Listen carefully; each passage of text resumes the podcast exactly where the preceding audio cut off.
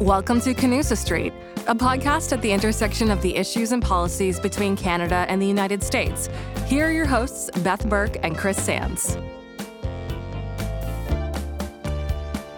Welcome back to Canusa Street, everybody. I am Scotty Greenwood, and I'm joined by the ever fabulous, wonderful expert in everything Canada US, Christopher Sands of the Woodrow Wilson Center. Hey, Chris. Good to see you, my friend. Hi, Scotty. Well, and welcome back to you. Thank you. Well, so so just for our listeners, this is a bit of an encore. Uh, Chris and I started this fabulous Canada US podcast approximately 100 years ago when we were young. It feels like 100 years. Um, and it's a project of the Canadian American Business Council, which is an organization uh, that I love dearly and had the honor of leading for 23, almost 22 and three quarters years. And I stepped down last fall. We're recording this in 2024. Uh, I stepped down in, uh, about five months ago t- for another opportunity with a great Canadian company I'm super excited about. But so we never got a chance to say farewell. And right after I stepped down, I happened to be. I'm sorry this is a long wind up because our guest is very patient, but it, it'll explain it right after I made a transition and joined the iconic uh, company Manulife, um, I happened to be at the Halifax International Security Forum, which, Chris, you and I have talked about as one of the world's most important gatherings discussing peace and security. And I was at one point sitting next to the Honorable Peter McKay, who is the co-founder of Halifax International Security Forum. He was the Minister of Defense at the time. I know we're going to get into the introduction, but he said, you know, Scotty, how's the new gig? And I said, it's great. Um, I think I'm going to miss Canada US all day, every day, because now I have a more global role. But why don't you come on Canusa Street and we'll talk about your incredible time, Peter McKay, doing Canada US relations and going global, and we'll and we'll use that as an excuse for my uh, farewell on Canusa. So I don't know if it's a farewell or an encore, but uh, anyway, long wind up. We have Peter McKay with us, and he is a distinguished leader uh, in the world, really. Uh, he hails from Nova Scotia, and um, we're going to get into a conversation with him. But how about for anyone who of our listeners who doesn't actually know um, who Peter McKay is? Uh, why don't you in, give give the introduction, and then we'll get into it, Chris? Oh, that's wonderful, Scotty. I think it's a very special episode. That's what we'll we'll call it. Uh, for those of you who had after school specials in your past, the Honorable Peter McKay uh, has joined Deloitte Canada and McInnes Cooper uh, as a strategic advisor. He served in Parliament for over 18 years as a cabinet minister, as as Scotty said, in high-profile portfolios including justice, as Attorney General, Department of National Defense, Foreign Affairs, and at the Atlantic Canada Opportunities Agency. He chaired the government's National Security Committee for almost 10 years. Now, he started his legal career in Nova Scotia as Crown Prosecutor in the Criminal Law Division and worked as a general practitioner before entering politics. He earned a BA from Acadia University in 1987 and his LLB from Dalhousie University in 1990. But here's the key uh, point for today's discussion, Scotty. In 2009, Peter McKay envisioned creating a space in Canada where ideas from democratic nations could converge and foster peace. The vision led to the birth of Halifax International Security Forum, which draws leaders from more than 50 countries to participate in what's usually a two, three day event, a very big one every year, engaging in discussions that help shape global security policies and strategies. It's a wonderful forum, and it's wonderful to have you here, Peter. Well, thank you very much, Chris and, and Scotty. Uh, thank you as well. Honored to join you for uh, for a good chat about critically important issue, and that's Canada-U.S. relations and everything that stems from that.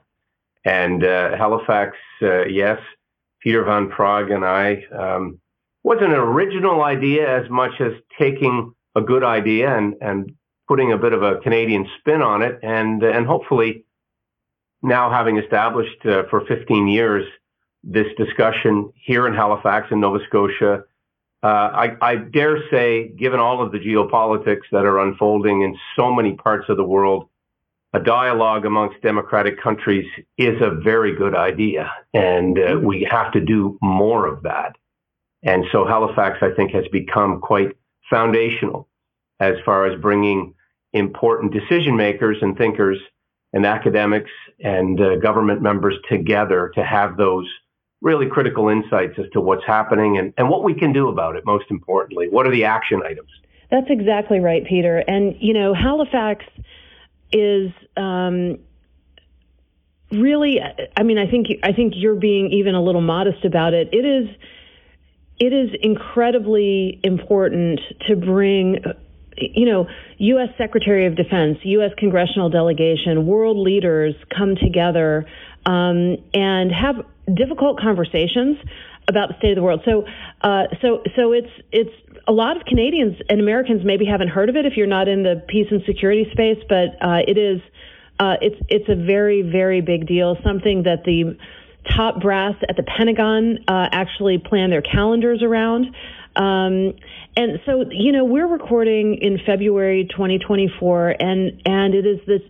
Tomorrow is the second anniversary of the Russian uh, latest invasion of Ukraine and the war there. And Peter, maybe we could start there because that is, uh, we've talked about it on Canusa Street before. We've had Peter Van Praagh here talking about uh, talking about that invasion. In fact, um, we titled it "Putin Will Lose." Uh, because uh, because that was considered and is considered really important for all of our values, democratic values around the world. So, what are your thoughts now, two years in, um, on where we sit with Ukraine, and how about the Canadian point of view in particular? Yeah, let, let me pick up on what Peter Van Praagh said, and Peter has uh, has been to Ukraine uh, recently. I've been there a number of times, but not so recently. And so Peter has a very important uh, um, perspective on this and a long-standing one. Putin must lose uh, and will lose, but the quicker the better. And and so what I would say, and I'll, I'll begin with this, and, and then maybe unpack it a little, is that the West has to step up. They have but quite frankly, there's a bit of an inflection point right now. We really need to get them the necessary munitions, uh, air cover, and uh, and hopefully fighter aircraft. Um, that's been a long time coming, um, and you know the, it's not that countries have been hesitant. I think many countries, Canada, the U.S., in, importantly, and many of our NATO allies have been coming to the aid of Ukraine. Uh, obviously, there is an element of uh, trepidation on the part of NATO countries not to trigger Article 5. And uh, I'm sure listeners know that if, uh, if it, it is perceived that a NATO country has been um, threatened, invaded, then all countries within NATO, 31, soon to be 32, will come to the aid of that country. Ukraine is not in the club, so to speak. They're not uh, NATO, but if NATO is seen and, and Putin and, and uh, the Kremlin have tried to use this as a bit of a, a lever to keep NATO countries out from helping, um, that could also trigger a, a, wider conflict. And so that has been part of the, the banter. But I, I would suggest strongly that Putin would not stop at Ukraine were he to succeed. And, and success from a, a Kremlin perspective. Right, that's the worry. Essentially, uh, they're, they're very much intending to take over the entirety of Ukraine and keep going. Yeah. And so let's, let's be clear eyed about that. There is no question that Putin, in some twisted, demented part of his mind, thinks that he can recreate the Soviet Union and that uh, he, he wants to right old wrongs and uh, bring about retribution on perceived uh, uh slights, perhaps, and and uh, and treatment of the of the Russians in the past. None of that matters in in the current context. Russia has illegally, unilaterally invaded a sovereign country, breaking just about every international convention, and quite frankly, upending uh, the entire international global peace and security that has existed essentially since the end of the Second World War. And, and this is a war, right? On, a full on um, conflict right on the doorstep of Europe. And I, come back again and I reiterate the necessity for Western countries to do more. We have to do more. We cannot afford anything less than seeing the Russians lose. And in the longer term, Putin has to leave office. And, you know, I don't want to be sort of uh, vague about that. He is uh, an international criminal. He should be brought before the Hague for war crimes, uh, including the displacement of children, millions of, U- of Ukrainians that have had to leave or leave their homes or leave their country. And uh, he has acted in a way that uh, many could have and would have predicted if we had uh, really been playing, paying closer attention as a foreign minister, minister of defense, attorney general, um, and really passionate advocate, I think you're I think you're so well placed. I, I wanted to ask you about Canada's role in particular and how you're feeling about it. I will just preface it by saying I earlier this week I had um, the great opportunity to have dinner with uh, Chairman Mike McCaul, the chairman of the U.S uh, Congressional Foreign Relations Committee, a friend of yours, and and and Chris is at the Wilson Center and mine. Uh, he's he is an outspoken advocate for exactly what you're talking about, which is more capability for. Uh, Ukraine. He's frustrated with the pace of the U.S. getting um, capability over there. He he has debates you know, with with various people in the U.S. government to say we've got to give them more capability. And his point, which I agree with, and I don't know if people have thought about, is that, you know, when in the U.S., for example, and I would say Canada too, when we send capability, weapons, ammunition, all of that over to Ukraine, they're they're the ones that are fighting and dying. We're not. But when we send them capability, not only is it fighting the good fight, truly, but it also is investing in our own domestic, uh, cap- you know, complex defense complex if you will our own it's jobs in, in north america that are building the planes right? That are building the ATACMS that are that are that's so it's an investment in our own capability too. And so that's that's the debate happening in the us is that debate peter happening robustly enough in canada? I you know do do canadians perceive the threats and canada's role uh, perhaps the way chairman McCaul perceives it in the us the short answer is no. I, I don't think, sadly, there is enough recognition uh, and, and quite frankly, fear, uh, because this is very real. And and I again, I don't want to sound hyperbolic, but you know, Russia is a neighbor of Canada's. You know, they're just across the Arctic waters, and they are significantly reinvesting. And prior to the invasion of Ukraine, uh, and I go back to 2014 when they went into Crimea I go back to 2008 when we were discussing in Bucharest having them join NATO then, and, and I can't help but lament the fact that we were not more, more proactive and forward leaning to get them in. But, uh, you know, to come back to your question, I truly believe that there is still a bit of, you know, a sense that splendid isolationism is going to keep us uh, safe. And, and our, uh, you know, here in North America, we don't feel that proximity but you can be sure that there are Russian and Chinese and perhaps other uh, adversaries' assets not far from our shores.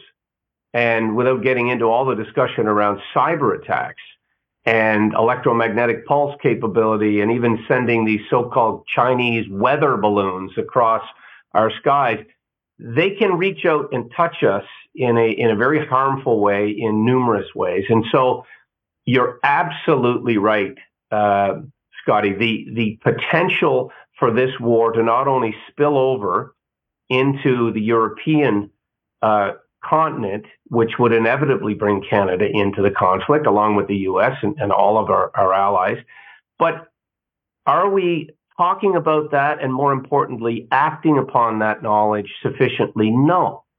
There is a big economic benefit that needs to be explained and unpacked to our country as yours that says, look, if we are sending armament and significant military hardware into a theater of operations, as we did in Afghanistan, it boosts our economy. Right. And you know, no no more so than in the United States, but there is significant military manufacturing in Canada. And so, you know, yes, we need to at the same time, and I, I emphasize this, we, we need to replenish our own military capability, which we're not doing enough of.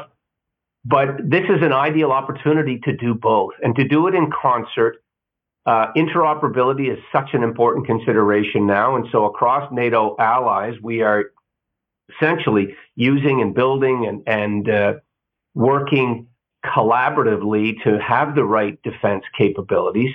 And so we're not doing enough. Uh, it's and and I, you know, this is not a partisan discussion, but we're the current government is not prioritizing this to the extent that they should. And, you know, I have a unique perspective on this, and, and there are things that I certainly regret and wish we had done more of. Um, it was a different time, different priority. We were in Afghanistan, and we were using um, that as an opportunity to invest and have Canadian companies, and, and in some cases, uh, cooperative um, industries in North America building necessary military hardware. But we should be doubling, if not tripling, that effort and it's at a critical point. Um, we need to make those investments now. We need to use uh, th- this as an opportunity to examine our own North American perimeter. And of course, uh, we could talk, uh, I alluded earlier to the Arctic. That is a vulnerability point that NORAD is quite concerned with. And NORAD modernization is also a big part of this equation. I wanted to jump in on that point because I think during the Cold War, going all the way back, not all of our listeners will remember it very well, but there was a period when we relied on a nuclear umbrella to make up for the shortfall in manpower and, and other things that we had. The Soviets just had numbers, numbers, numbers, but we had a we had nuclear weapons and that was the equalizer. But what's amazing to me about Ukraine now and, and some of the conflicts we're seeing is defense innovation really goes across a range of things. You you have to be worried about nuclear weapons, particularly in space, if that's Putin's plan, as we're starting to hear, as well as little drones that are made, you know, out of spare parts that you used to be able to get at Radio Shack when Radio Shack was a thing. Um, it, it's kind of an amazing spectrum of the economy that touches on. I wonder if you could talk a little bit about how what that means for Canadian and U.S. companies that want to get into defense manufacturing, maybe don't see themselves as defense manufacturers, and yet they have the relevant skills. And while you're thinking of that, a related bit. We've talked several times in the show about uh, critical minerals and how important it is that we develop critical mineral supplies. Often because we're talking about energy transition and sustainable energy, sometimes because we're worried about consumer electronics, but the military needs critical minerals too. And this strikes me as, as a very key piece where Canada plays an important role. But over to you. Uh, am I right about this? You're 100% right, except for one small addendum, and that is uh, with respect to nuclear. Canada never had nuclear capability, although there's a history there as to where those those certain weapons were. Um, but look, the the whole discussion um, in the run up to what's happening in Ukraine and, and the Middle East now, and potentially Taiwan, has been around dual use technology, and that is there's a domestic application, but yes, there's a military application, and and the military have for decades uh, always been at the, the forefront of new capabilities. I mean, the internet, what we're doing here today for communications satellites. It's it's critically important that we continue to cooperate, not only Canada, U.S., and, and of course our economies are so tightly intertwined. NAFTA, now USMCA, trade agreements, the military and security establishment that that exists, and, and our, our you know decades, century long cooperation going back to 1812. That little dust up, and uh, but since then we've been on the same side of the battlefield. Let's let's be clear. But you know, to your point, there is massive uh, progress being made in subsea uh, autonomous vehicles. You mentioned drones. I mean, you can pick up at Canadian Tire uh, smaller drones and, and the and the necessary equipment to to make larger ones. Uh, and, so that that is a reality that is playing out in real time, but it's also happening at a much more accelerated place, uh, pace inside Ukraine, where out of necessity, out of survival, they, they have had to beg, steal, and borrow and make all kinds of new innovations, including using, uh, I thought quite interestingly, Sea-Doos, which are made by Bombardier in Canada as a, as a defensive right. weapon in the Black Sea. So, look, you're, you're spot on. Uh, Canadian industry, U.S. industry has to spool up and and really take this as an opportunity and a challenge to, to manufacture these new types of defensive or dual use technologies that are going to be brought to the forefront. And I'll tell you, I'll, I'll put down a marker right now. Ukraine is going to teach NATO, Canada, US, all of our allies an awful lot about what it means to be able to respond to such a significant threat. And it's again a it's a stunning revelation that we have not been able to accelerate, although it's happening now, our ability to help them in more substantial ways. That, that's exactly right, Peter.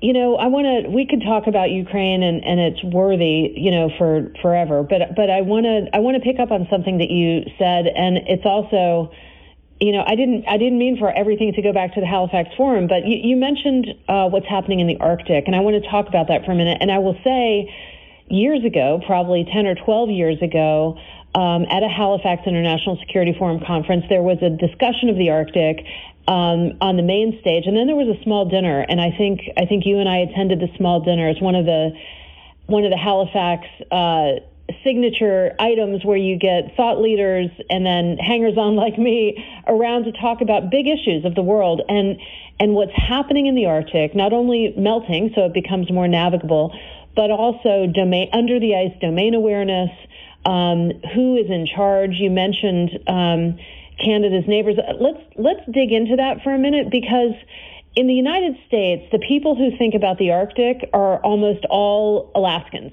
right? Lisa Murkowski, great United States Senator, knows a heck of a lot about Arctic policy. The Pentagon has uh, an Arctic policy uh, a lot because of our forces based in Alaska, but in Canada, it's it's it's an entire giant border, and I think can, Canadians, even if they haven't traveled up there as we have, um, haven't been to the north, at least identify with it more. But Canada doesn't, on a daily basis, you know, kind of lean into all of the challenges and opportunities that are there in the Arctic in a way that you might expect it would based on just your simple geography. So help us unpack that a little bit. It seems it seems complicated. It is complicated, but it is such an important part of our country and such a massive part of our country, uh, north of 60. We um, in Canada have sometimes a romantic notion of what it is in the Arctic. It is predominantly uh, Indigenous people, First Nations people. There are some major city centers uh, like Whitehorse, Yellowknife, Iqaluit, um, but really it's a sparse population spread out across almost you know 10,000 kilometers or 500 miles in the U.S. There's or five uh, 5,000 miles, but it, it's a uh, it's a spectacularly important part of Canada for defense and security, as you mentioned, critical minerals and resources, as Chris alluded to earlier, and uh, you know our ability to ex- to really exercise sovereignty over that massive, challenging domain because of weather, but you know also because of low satellite communication capability, because of the change that's happening. I mean, Scotty, you will see no more profound change when it comes to our climate than in the Arctic. And I, say that in, in, a personal observation, I went there when I was 17 on supply ships. I spent two summers as a student working in the high Arctic. Went to a lot of these little communities with life supplies, basically everything that they needed because you yeah. could only get in, this is in the 80s, uh, at certain times of the year because the, the ice was just too thick and too difficult to navigate. Right, right. Went back 25 years later as you know part of the um, Canadian Armed Forces Arctic maneuvers, what they called Operation Nanook, doing you know basically military training and working with our Arctic Rangers, who are predominantly Indigenous people. And it was it, it was mind numbing how much had changed since I had been there as a student waters were open, the tundra had uh, had blossomed and changed, the, the permafrost in many cases had had left, and so that is a reality that we have to deal with. We also need infrastructure there in order to be able to service the needs. We need deep water refueling capabilities. We need to be able to service ships at the ports. God forbid that there was ever a spill or some sort of a disaster there search and rescue is a big part of the necessity for Canada to exercise their, their sovereignty and also keep an eye on things, observation.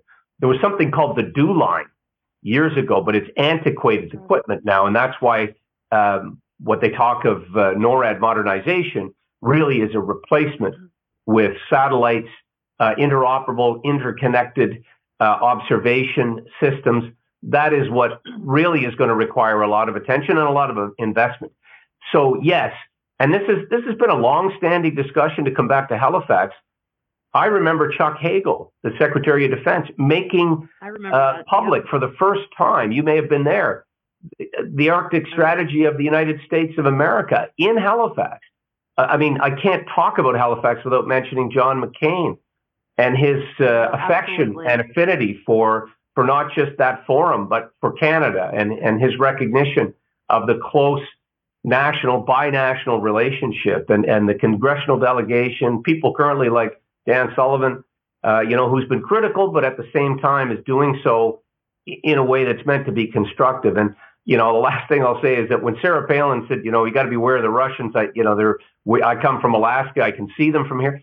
You know, she, she was not being literal, but, you know, the point is there is a proximity and a, a threat vulnerability discussion that has to be had if we're going to be realistic about protecting the interests of the entirety of North America. Well, you know, Peter, just before I pivot to Chris on Arctic, you know, the other place that you didn't mention, and it's it's it's in many ways the gateway to the Arctic, is also in the news this week, and that's Churchill, Manitoba. You know, it sits on the on the western shore of the Hudson Bay. It's it's considered subarctic. It's the polar bear capital of the world. It's also where belugas come to give birth in the summer. It's an absolutely magical place.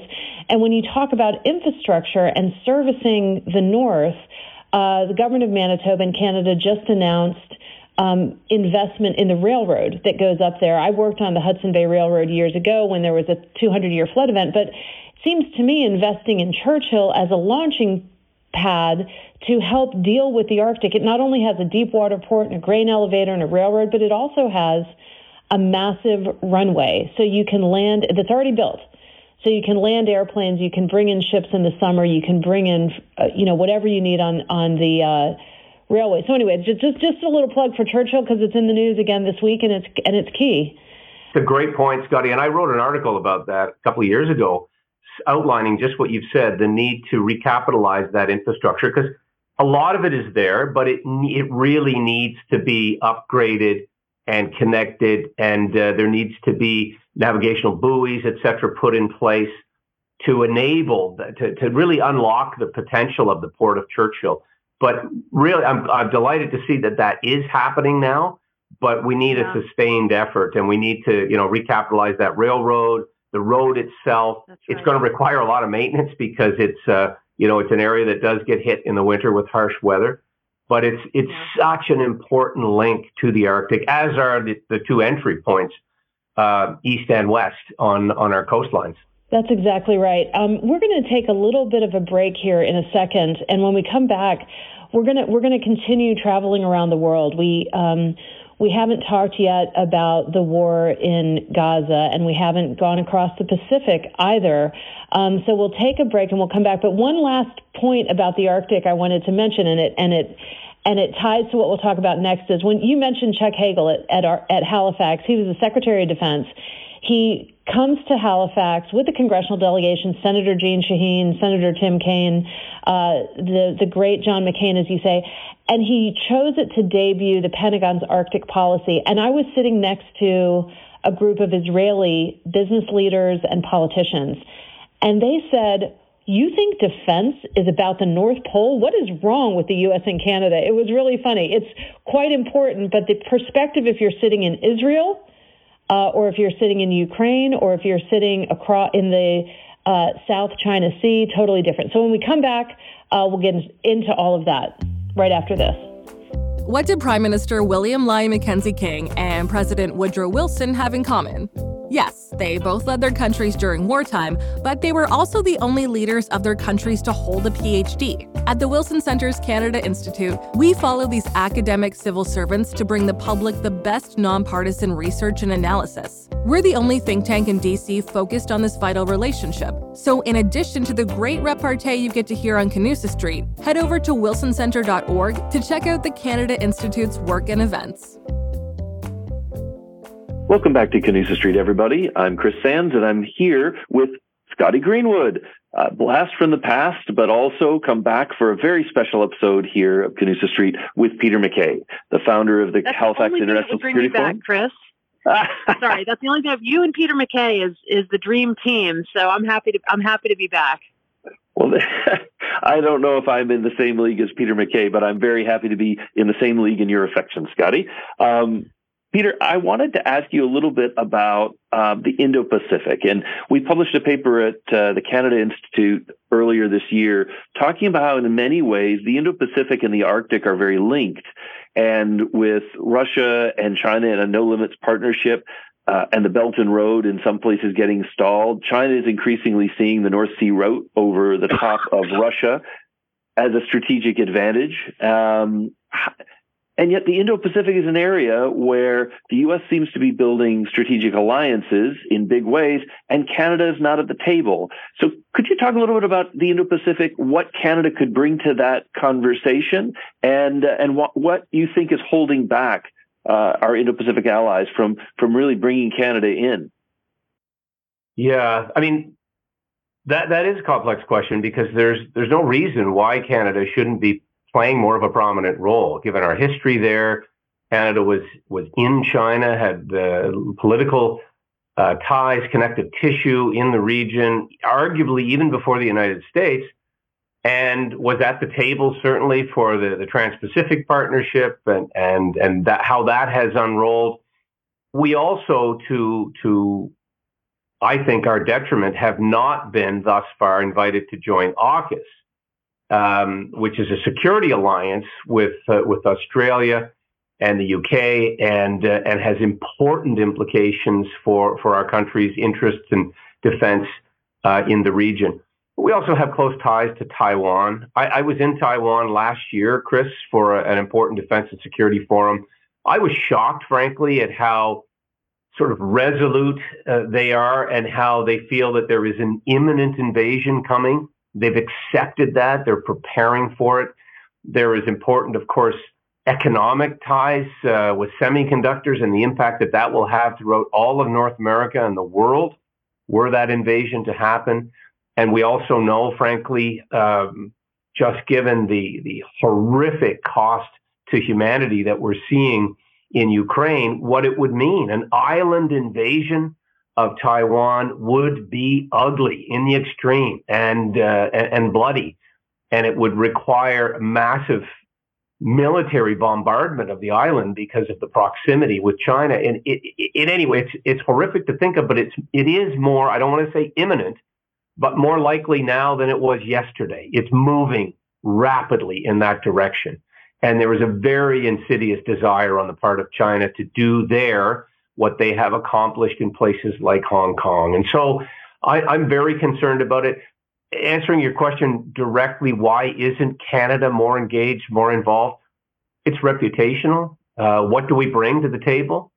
Um, it's in in part strained relations that Canada has with China that uh, that also exist between the U.S. and China, but I would suspect that they're more pronounced because they can you know, they, they can do things to Canada that they can't do to the United States for fear of reprisal, both economic and otherwise. But we are there. We've, we've had ships that pass through the South China Sea. We do military maneuvers there. We, we are partners within the region uh, to many of the countries, including, of course, and most importantly, arguably, South Korea and Japan, but, but other countries there as well. And so you know, I, am hoping that that can change. I, I'm hoping that Canada can and will become much more engaged on many different levels, in, including trade. We are an important trade partner, but I'll say this it, it does come back to what's unfolding in Ukraine and to some degree, perhaps a, a slightly lesser degree, what's happening in the Middle East. But China's watching. They're watching how the world reacts. They're watch, and that means both in terms of military and in, terms of the, the local resistance and what support is being lent to them by the alliance. And I, I think it's also fair to say that they're using this to their advantage. They're they're using the fact that the world is distracted to play up their advantage. They're building their military at an alarming pace. We struggle, most countries struggle to get to 2% spending on military of their GDP. China is spending almost double figures, you know, 8, 9, 10% some years investing in things like aircraft carriers, icebreakers. Well, I've been to Beijing. There's no ice in the harbor at, at Beijing. They are calling themselves a near Arctic neighbor. A near Arctic neighbor? Have you looked at a map? They they do have interests, as you said, in terms of trade route because of the opening of Arctic ice. They're there now uh, doing research. There's a lot to be concerned about and a lot to unpack in terms of what China is up to and what their intentions are. And we have a an inquiry going on in Canada right now into foreign interference that centers around China and Iran and others. So it, it's it's there. It's in our face. It should be more proximate in our thinking. I'm hoping that we're going to see that change and we become a little more engaged in the future and how we prepare ourselves and what we do to ensure that Canada's interests are protected. And one place to start, um, I was interested earlier this year, I guess, when um, President Biden brought together uh, his counterparts in Japan and South Korea. And there's been a remarkable, very much China driven rapprochement between China, between Japan and South Korea on both a cultural but also a security sense. And there's this talk of a Northern Triad, but Canada's uh, Indo Pacific strategy expressly says cooperation in the North Pacific with Japan, Korea, and the United States is, is a critical way to guard the gateway to the Arctic and to build coordination with with some very sophisticated allies. Do you, do you think that's an area where where Canada will finally find uh, a real toehold in this region? I certainly hope so. I don't think there can be any real discussion around the Arctic without Canada at the table. We're part of the Arctic Council, which is currently suspended because of, of Russia. Uh, so that may be, as you put it, a toehold in. It might it might allow us to become more relevant to the discussion, and we should be. I, mean, Canada was was in Korea, you know, during the Korean conflict. We've uh, you, you, know tacitly uh, involved in many of the the goings on in the Asia Pacific for for decades now. There was a time not that long ago, which is a bit jarring to think about, that Canada gave foreign aid to China. You know, hard to envision given the size of their economy today. But we've we've been, uh, you know, an important, albeit mid-level actor in the Asia Pacific for a very long time. And I hope, as I said, and hope isn't a strategy, but we can reestablish ourselves there by showing up and uh, and bringing to the table diplomatically and and from a security basis good ideas uh, satellites, of course, bring us all together. That's another area. Canada has niche capabilities in space, and that's going to be an important part of any uh, hope that we have to maintain both sovereignty and, and protection over the Arctic. You know, I have a I have a little glimmer of hope on this front to offer, and, and I'll just debut it uh, uh and and see what see what you guys think. Uh, um, you know, the U.S. and Canada both do do talk about the Indo Pacific region quite a lot. Uh, Secretary Gina Raimondo, who's the U.S. Secretary of Commerce, uh, j- just held a lunch last week in Washington um, to launch the tra- presidential trade mission to the Philippines. Okay, so she's at the U.S. Chamber of Commerce and uh, several companies, including including ours, um, attended. And what was notable, and so it was kind of the pregame, like let's let's get our acts together before we head over uh, to the Philippines next month. And what was notable about Secretary Raimondo's leadership here is she brought the chairman of U.S. Indo-Pacific Command, General, uh, excuse me, Admiral John Aquil- Aquilino uh, from Hawaii into this meeting. So the U.S., when it does a trade mission, brings admirals and generals, and and what what one of the generals there said was, you know what, I'll take a trade agreement as much as an aircraft carrier for our needs. And so when you so so so put that to the side for one second. On the other side, Minister Mary Ng, I think, is doing five trade missions to Indo-Pacific this year. Uh, and again, we're going to participate. I'm going to participate in at least two of them, uh, maybe three. Uh, Malaysia and Vietnam next month. And the Business Council of Canada is participating. Anyway, so my here's the idea I want to debut for both of you, and maybe Chris and Peter, you can react. But if you need both trade agreements and aircraft carriers, the U.S. at the moment, unfortunately, isn't doing any new trade agreements. It's politically challenging to do that. Canada isn't building any aircraft carriers. So if we, back to the Canusa Street theme here, if we act as a unit, Canada and the U.S. together, Canada could lead the way on trade, the U.S. could lead the way on defense capability, and together, uh, you know, we could have a coherent Indo-Pacific strategy um, if we think about addressing the world's problems together, as opposed to one-offs and you know sniping at each other and then figuring out the world. What's your? I, I, our our listeners can't see this, but but we are on Zoom and and we can see over your shoulder, Peter. I think you might be at a home office, but you've got all kinds of maple leafs flags behind you, but you've also got an American flag. So you're. I just feel like this is the right this is the right uh, question uh, to pose to you and to Chris. So Canada on trade, U.S. on military, and together maybe we can make a difference. What do you think? I think it would make a difference, and I think, as you put it, um, a coherent collaborative approach is uh, is what's needed, given uh, as we've talked about already a little bit the complexity and the and the lengthy history and and quite frankly Chinese aggression and ambition uh, in the region. There there are also other actors there that we need to, I believe, engage with more. India, importantly, a is a Commonwealth country, a country that also has enormous trade potential that we've seen some countries try to pivot to. Canada is in a bit of a penalty box right now over uh, problems that we've had and accusations that have been made, but I won't go there.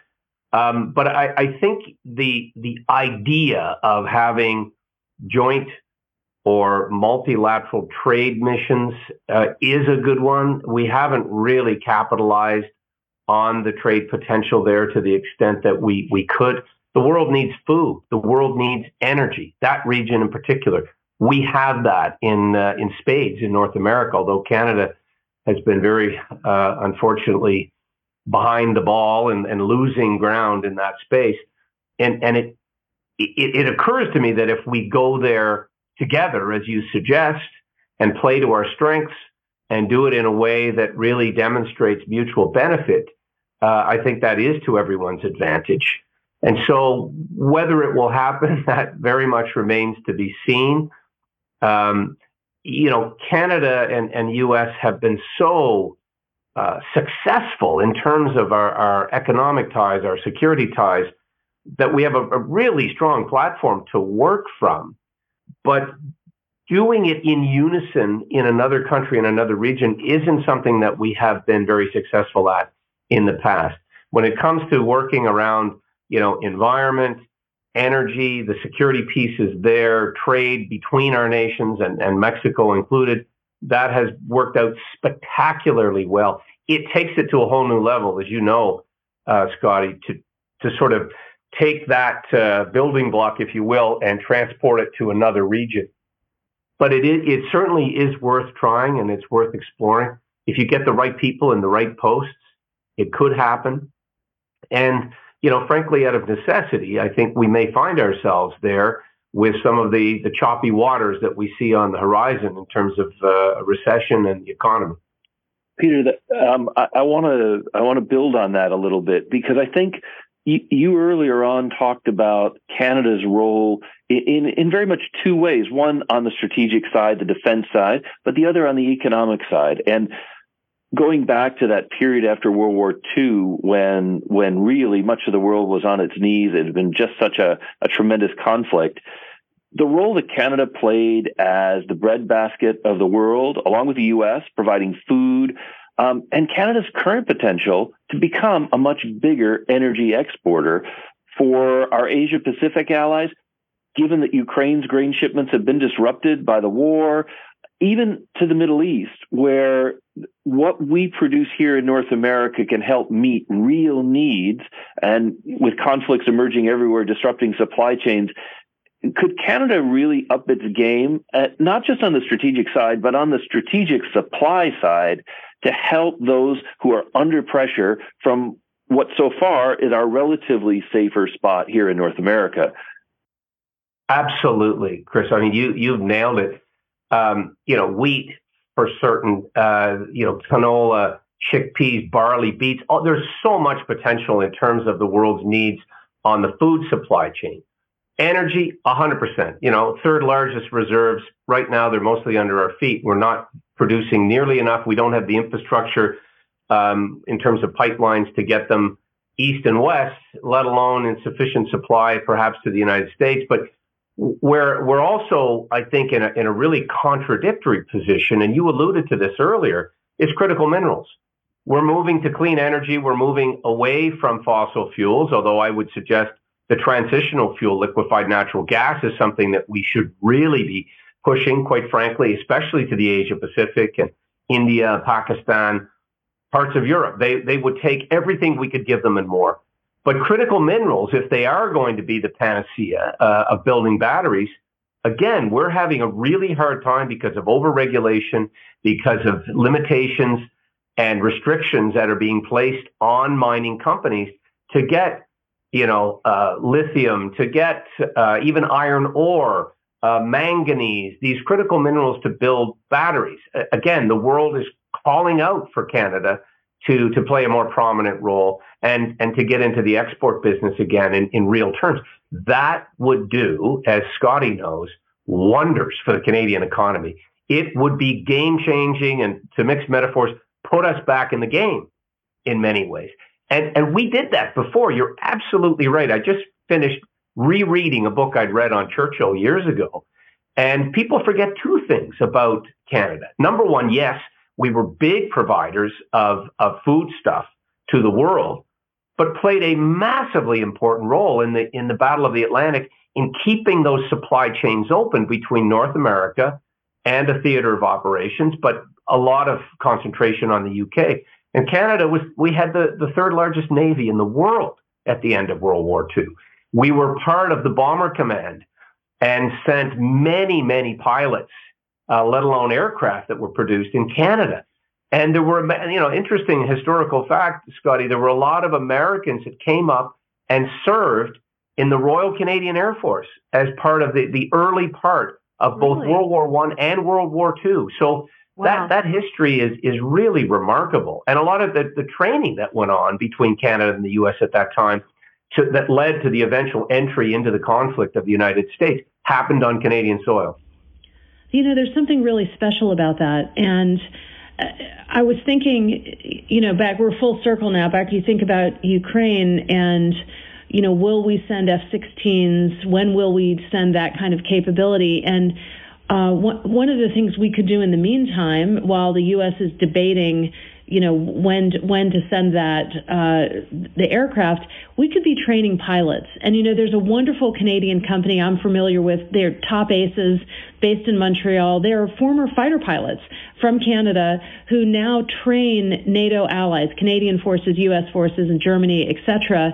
um, on F-35, on F-16, on all of that. And so Canada could be training pilots right now um, for the eventual Ukrainian pilots for the eventuality of we're going to send over those kinds of weapons so that so that finally Ukraine can prevail in this war. I think. I think that would be great. Let me um, let me just we're coming to the end of our time here, but let me let me just weigh in for a second and let you react um, on critical minerals. There's another great Canadian story um, which is Teck Resources. If people don't know about Teck Resources, Google it. It's the most, it's the largest, most significant critical minerals developer in North America. And they have the Red Dog mine in Alaska.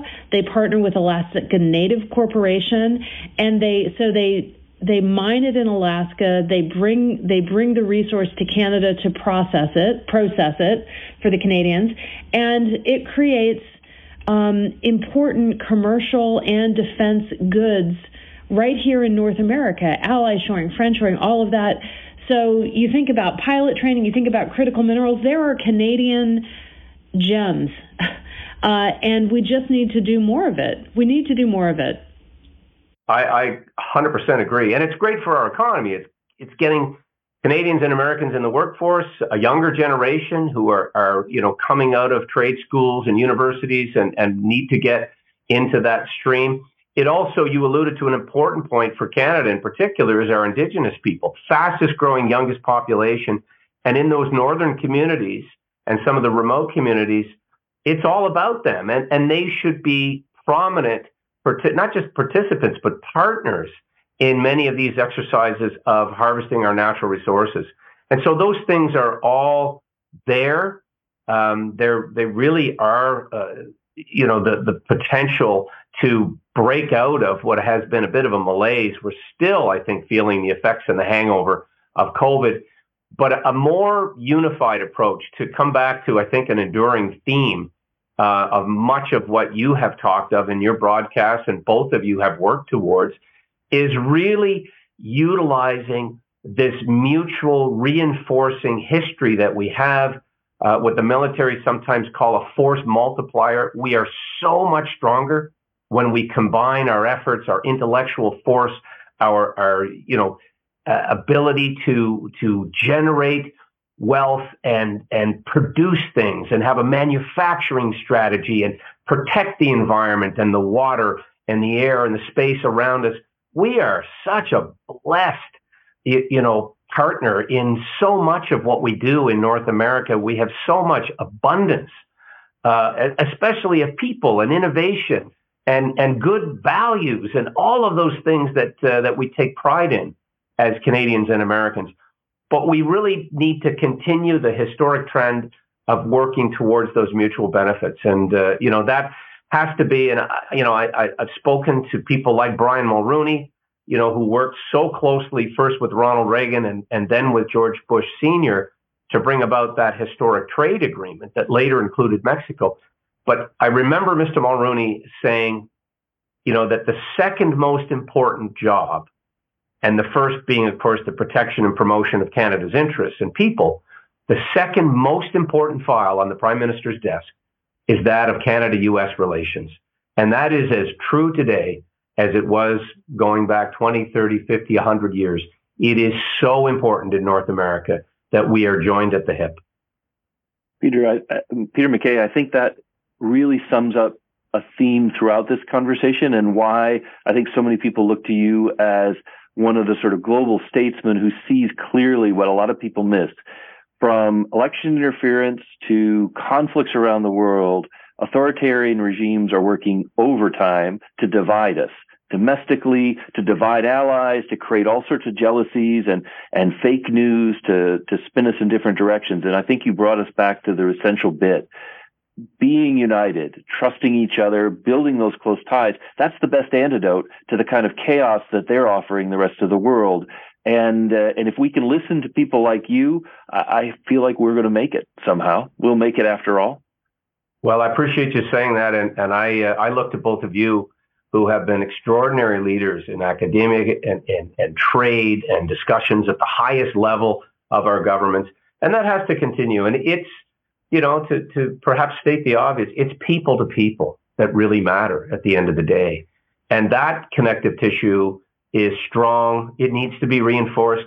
We're, we're, you know, often described as siblings or, or cousins. We are the same people. And we can never forget that. We're going through the same challenges in this generation as they did in previous generations. But as long as we keep that trust and that reliance on one another and that understanding that this this journey that we're on is is together uh, we're going to be fine we're going to come through this and we're going to endure as we have previous periods of our history that were challenging but there is strength in the unity of our nations peter what a perfect way to hopeful note to end this conversation and uh, such a delight to to spend time with you. I learn from you every single time, and and Canada and the United States and the world are better for your leadership. So keep it up. You're a young guy. You got plenty of, plenty in front of you. So uh, we look forward to to uh, to your adventures and the adventures of your beautiful, wonderful family as well. So uh, again, thanks thanks so much for joining us. I'm glad I'm glad we were able to get this together. Thanks so much, Scotty and Chris. I look forward to seeing you soon as well. Wonderful. Thank you very much, Peter MacKay. You're always welcome on Canusa Street. Come back again soon.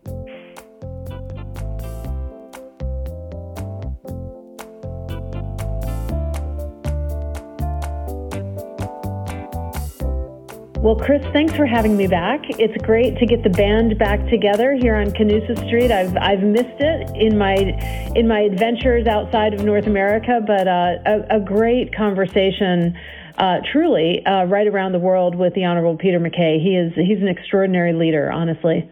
He he is amazing, and the way in which he pulls together all of the threads was really impressive. But but in a way, it was interesting because you know we talked about him and we talked about Peter Van Praagh, his partner in the Halifax Security Forum's founding.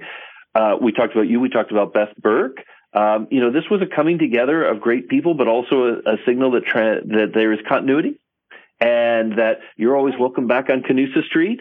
Beth and I will do our best to keep things going, and hopefully we'll have Peter MacKay and Peter Van Praagh back to talk about these global issues. It's uh, it's always relevant and it's always great to have you back.